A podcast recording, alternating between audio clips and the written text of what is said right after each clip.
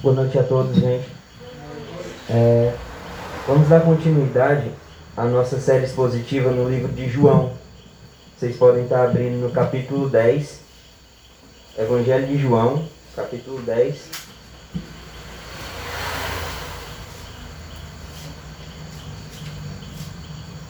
É o quarto Evangelho.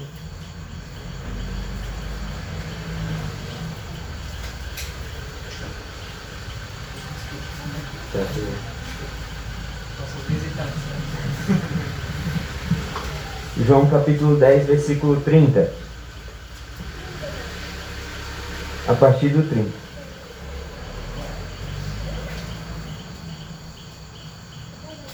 Diz assim: Eu e o Pai somos um, e por isso, mais uma vez, os judeus pegaram pedras para apedrejá-lo.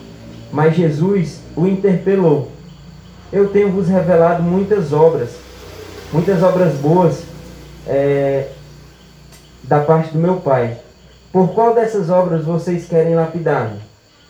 Os judeus responderam: Por nenhuma boa obra nós te lapidaremos, mas sim por blasfêmia, e por e porque sendo tu um simples homem, um simples homem, te fez passar por Deus.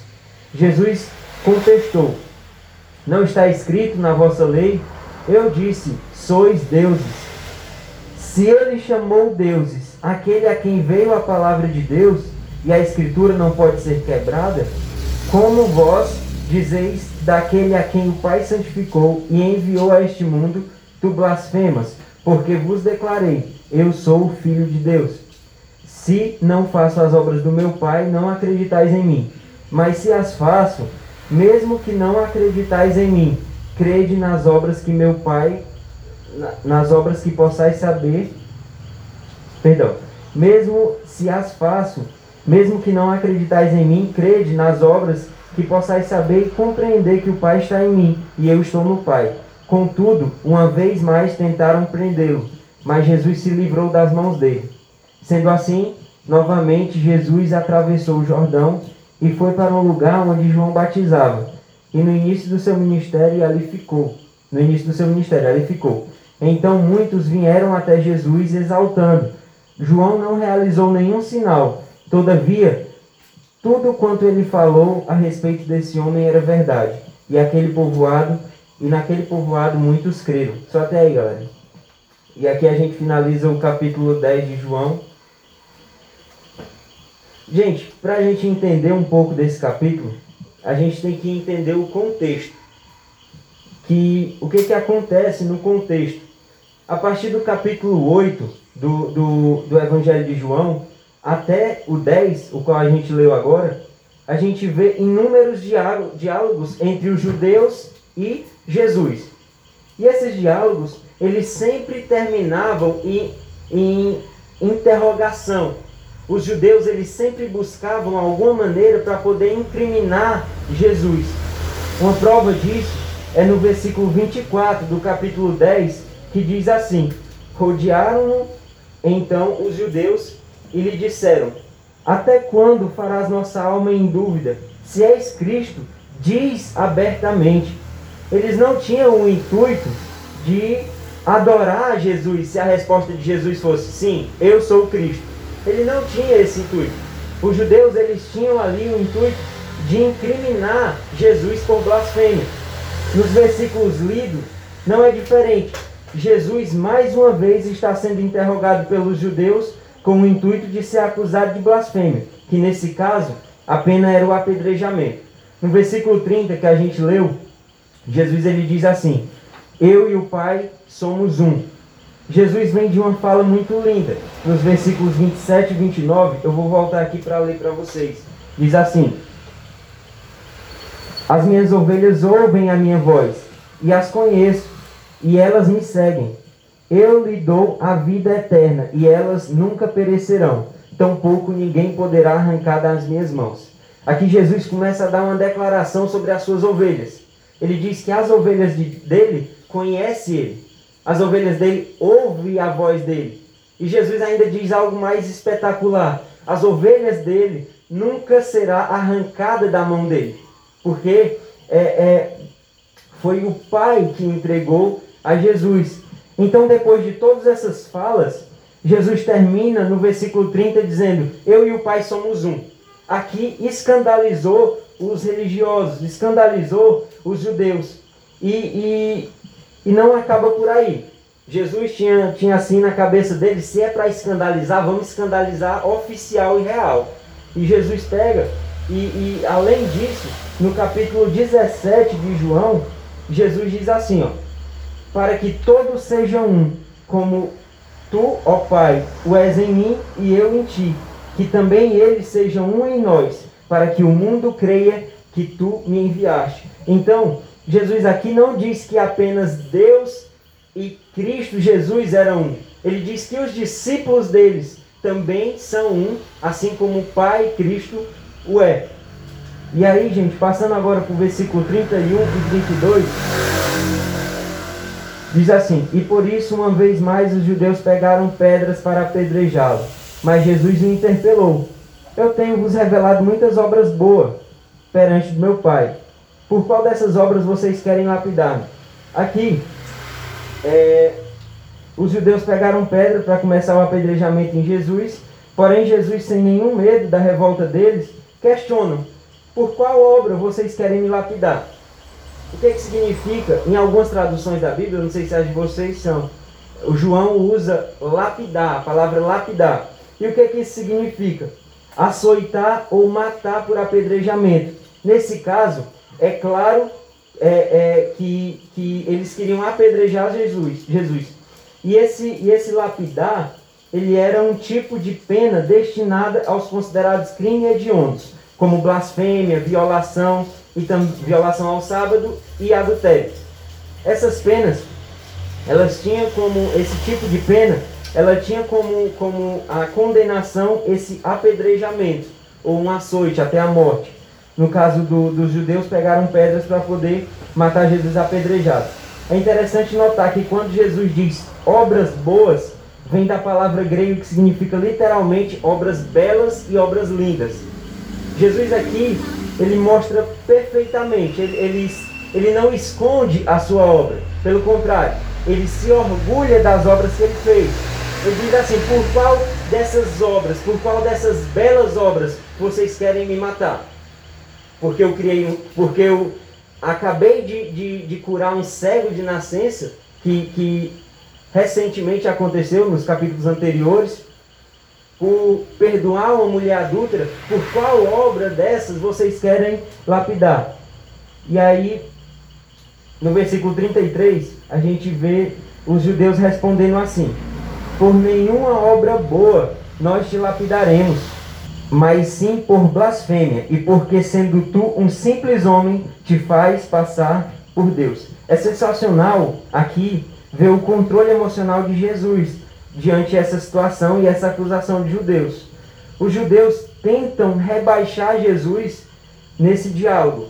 Primeiro, eles dizem assim: sendo tu um homem simples, falando da condição hierárquica de Jesus, sendo tu um homem simples, é, os mesmos esperavam um Messias como um rei, herói de guerra, estavam totalmente errados. Como a gente já aprendeu aqui nos versículos anteriores, a, a, o motivo dos judeus odiarem tanto Jesus, o motivo dos judeus não é, aceitarem Jesus como, como um Messias tão esperado, é pelo fato de Jesus ter vindo como alguém pregando um reino futuro.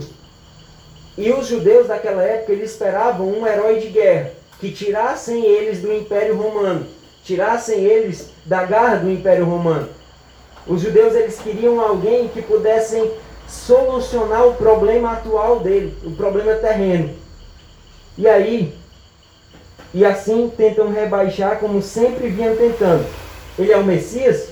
Conhecemos o seu pai e sua mãe. Como é que ele é o Messias? A gente conhece José, a gente conhece Maria. Como é que esse, esse Nazareno pode ser o Messias? Então, de todas as maneiras, os judeus vinham tentando rebaixar Jesus tirar ali o foco de Jesus para que aqueles seguidores de Jesus passassem a o deixar. Segundo, eles reconhecem as obras feitas por Cristo. Eles dizem assim: por nenhuma boa obra te lapidaremos. Mas, e aí eles continuam, mas porque tu se fazes Deus. E aí o que, que a gente entende aqui? Eu acho que todos lembram do, do, do acontecimento do Nicodemos, que foi um, um, um fariseu que procurou Jesus na noite, e ele disse, Jesus, nós acreditamos que tu vem da parte de Deus. Porque nenhum homem pode fazer as coisas que tu faz se, se não for enviado por Deus. E, e, e esse fariseu, ele começa esse diálogo com Jesus dizendo: Nós acreditamos pelas tuas obras. As tuas obras mostram que tu realmente vem da parte de Deus. Só que eles tinham uma incredulidade em seus corações que faziam com que eles cegassem. E eles não queriam acreditar, por mais que eles soubessem que tinha alguma coisa errada com Jesus. Tinha alguma coisa errada ali com aquele homem que chegou é, falando que era filho de Deus, aquele homem que chegou curando, fazendo, expulsando demônio, fazendo, fazendo milagres. Tinha alguma coisa diferente com ele. Só que eles não queriam acreditar que Jesus era, era realmente o Messias, porque Jesus veio como um homem simples. Mas Isaías já fala que ele é um homem de dores. Isaías 53 diz que ao olhar para o Messias, ao olhar para Jesus, não há nada que viesse chamar a nossa atenção, porque ele era um homem simples. E terceiro, eles dizem assim: te fazes passar por Deus. Os judeus tentam dizer que Jesus estava se aclamando como Deus. E ele queria lhe imputar o crime de blasfêmia, que era considerado crime hediondo. Logo, seria dentro da lei o seu apedrejamento. Agora, para a gente entender bem esse, esse final desse, desse versículo, se Jesus tivesse dito que ele era Deus, era considerado um crime de blasfêmia. Todos aqui já compreenderam. Se Jesus realmente tivesse dito, ó, eu sou Deus, eu sou filho de Deus mesmo, eu desci do céu, tal, essas coisas, aquilo ali poderia ser um crime de blasfêmia. E dentro do, do crime de blasfêmia, o, o tipo penal era, era ali necessário ele ser apedrejado, ou ele ser morto, porque era um crime hediondo, dentro da lei judaica. Só que o que, que acontece? Jesus ele sempre mostrava as obras dele para mostrar que ele era Deus. Jesus nunca chegou nos judeus e, e, e, deu aquela velha carteirada dizendo assim: É, eu sou Deus mesmo, eu vim lá do céu e estou aqui mesmo para salvar todo mundo. Não, Jesus nunca fez dessa forma. Jesus se revelava para os seus discípulos. E muitas vezes o próprio Espírito de Deus é, revelava aos discípulos que ele era o Filho de Deus. Assim como aconteceu com Pedro. Jesus pergunta: Ó, oh, tem todo mundo aí tá, tá, tá um fuzuê na cidade dizendo que eu sou Elias, que eu sou Jeremias, não sei o quê, mas vocês, quem diz que eu sou? E ninguém conhecia ali Jesus. Mas Pedro diz: Tu és o Filho de Deus, tu és o Cristo, o Filho de Deus vivo. E isso foi revelado pelo Espírito. E aí, voltando ao assunto, Jesus nunca fez menção para aquele povo que ele era Deus. Em Filipenses 2, 5 e 6 diz assim: De sorte que haja em vós o mesmo sentimento que houve em Cristo Jesus, que ele sendo forma de Deus, não teve por usurpação ser igual a Deus. Em Filipenses mostra a humildade de Jesus. Jesus nunca é, é, usou por usurpação ser igual a Deus. Ele nunca teve a, a, a nunca foi o intuito de Jesus se demonstrar como Deus para todo mundo.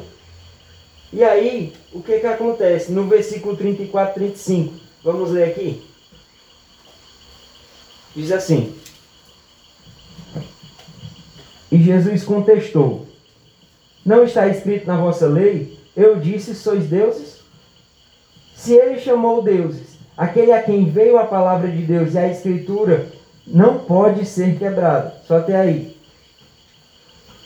Cristo ele dá uma grande sacada aqui. Agora eu peço que vocês imaginem. Está aqui Jesus no meio da discussão, aquela galera acusando Jesus de blasfêmia, que ele foi o filho, que, que ele dizia ser o filho de Deus. E aí aquele povo começou, aqueles religiosos começou a pegar pedras. E começou, e começou a pegar pedras e já ali armando o cenário para o assassinato de Jesus. E a gente vê que isso realmente aconteceria, porque aconteceu com Estevão. Estevão pregando o evangelho, ele foi apedrejado e morreu como Marte por conta da pregação do evangelho. E ia acontecer isso com Jesus. Mas o que que Jesus faz? O que que Jesus faz? Jesus usou a própria escritura, a lei, que era o ídolo dos judeus, para mostrar que ele não estava sendo blasfemo. Como um bom advogado, Jesus se defende usando a lei. Não está escrito na vossa lei, sois deuses. Jesus ele pega o Salmo 82, versículo 6, que os judeus conheciam muito bem. Os judeus tinham a lei ali como ídolo. A lei para eles era Deus ali. E aí, o que que diz no Salmo 82, 6? Eu disse: Vós sois deuses, e todos vós filhos do Altíssimo. Deus se refere aos homens como deuses é, ou juízes, em hebraico Elohim. Então aqui, nos Salmos, o que foi que Jesus fez aqui? Vamos tentar entender. Nos Salmos, a Bíblia fala que os juízes eram como Deus. Ele era ali, a palavra no hebraico é Elohim, a mesma palavra que é usada para Deus. E aí, Jesus diz: Ó, como é que, que na lei de vocês diz que os juízes eles são como Deus, eles são Deus, e vocês estão querendo me incriminar por eu estar dizendo que sou Deus? Então Jesus pega esse, esse gancho da lei e questiona eles.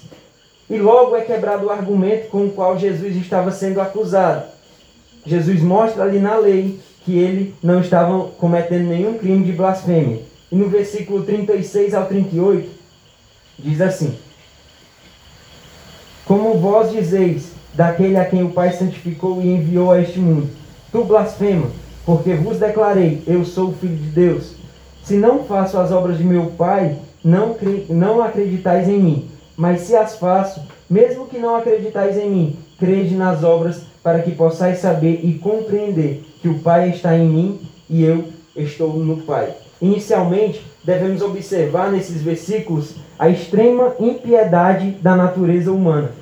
Os judeus incrédulos de Jerusalém não foram tocados nem pelos milagres de nosso Senhor, nem pela pregação de Jesus devemos saber que eles sabiam que Jesus vinha da parte de Deus, mas a sua incredulidade o cegou. Estavam determinados a não reconhecer como Messias.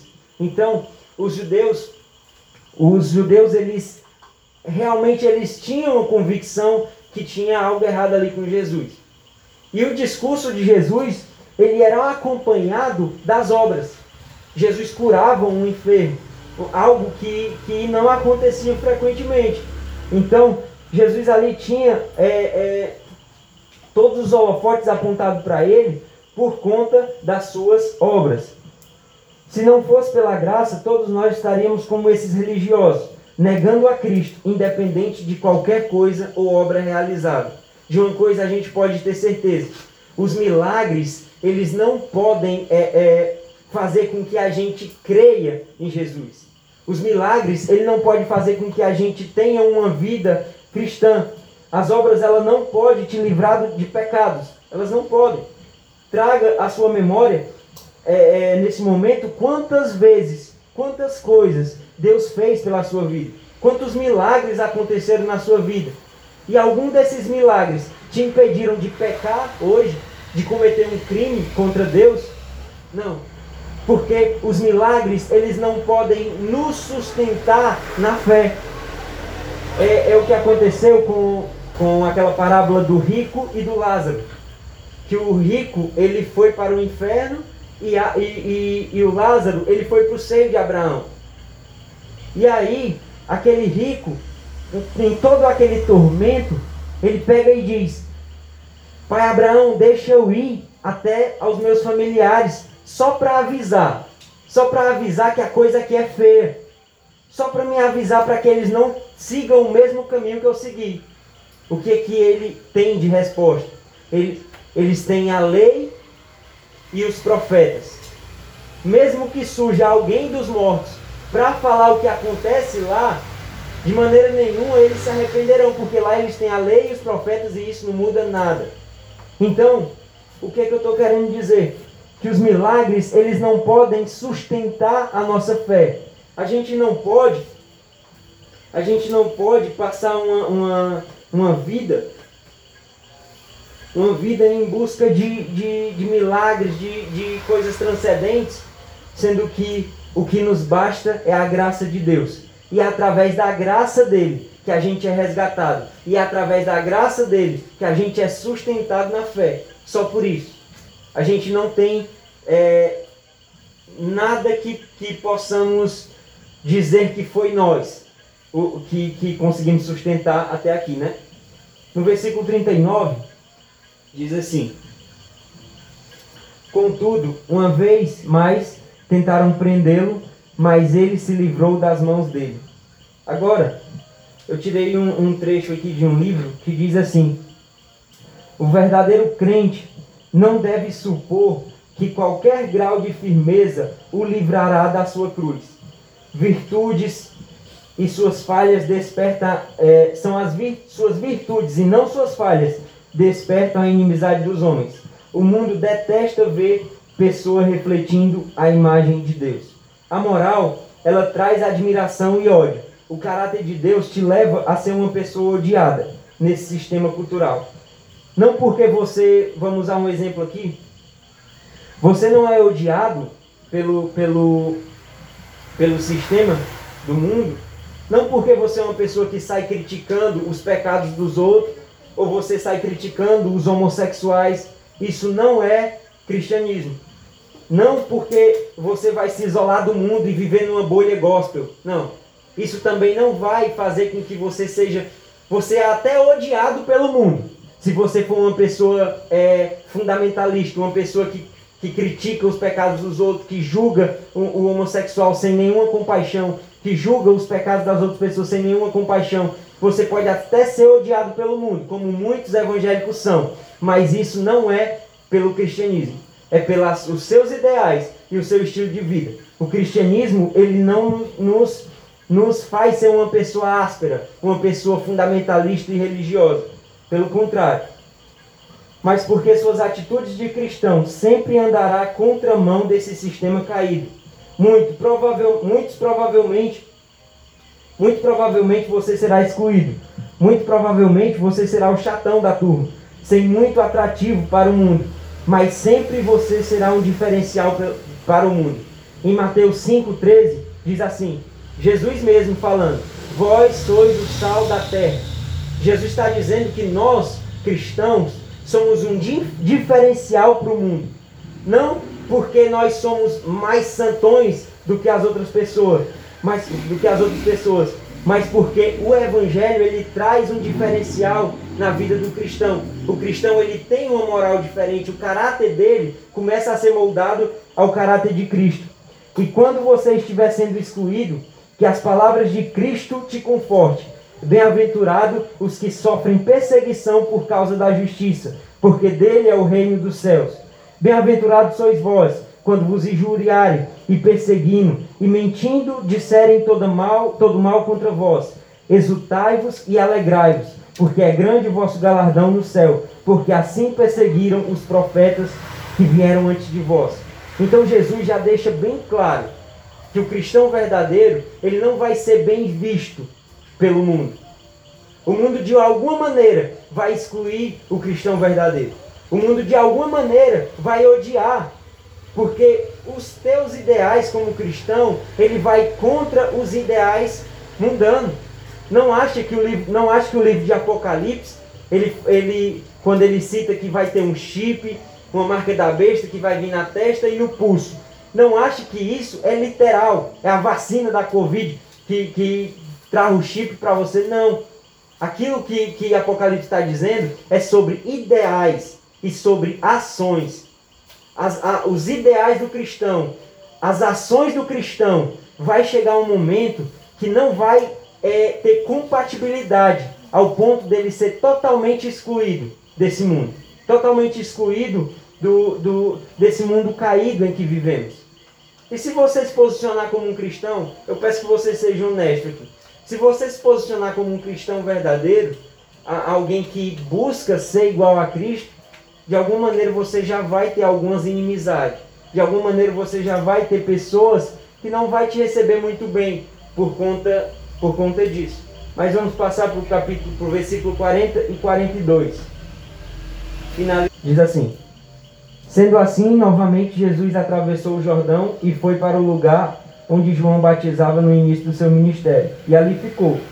Então, muitos vinham até Jesus exultando. João não realizou nenhum sinal, todavia, tudo quanto falou a respeito desse homem era verdade, e naquele povo muitos acreditaram em Jesus. Aqui, gente, a gente vê João Batista, uma declaração aqui que João Batista ele nunca realizou nenhum milagre.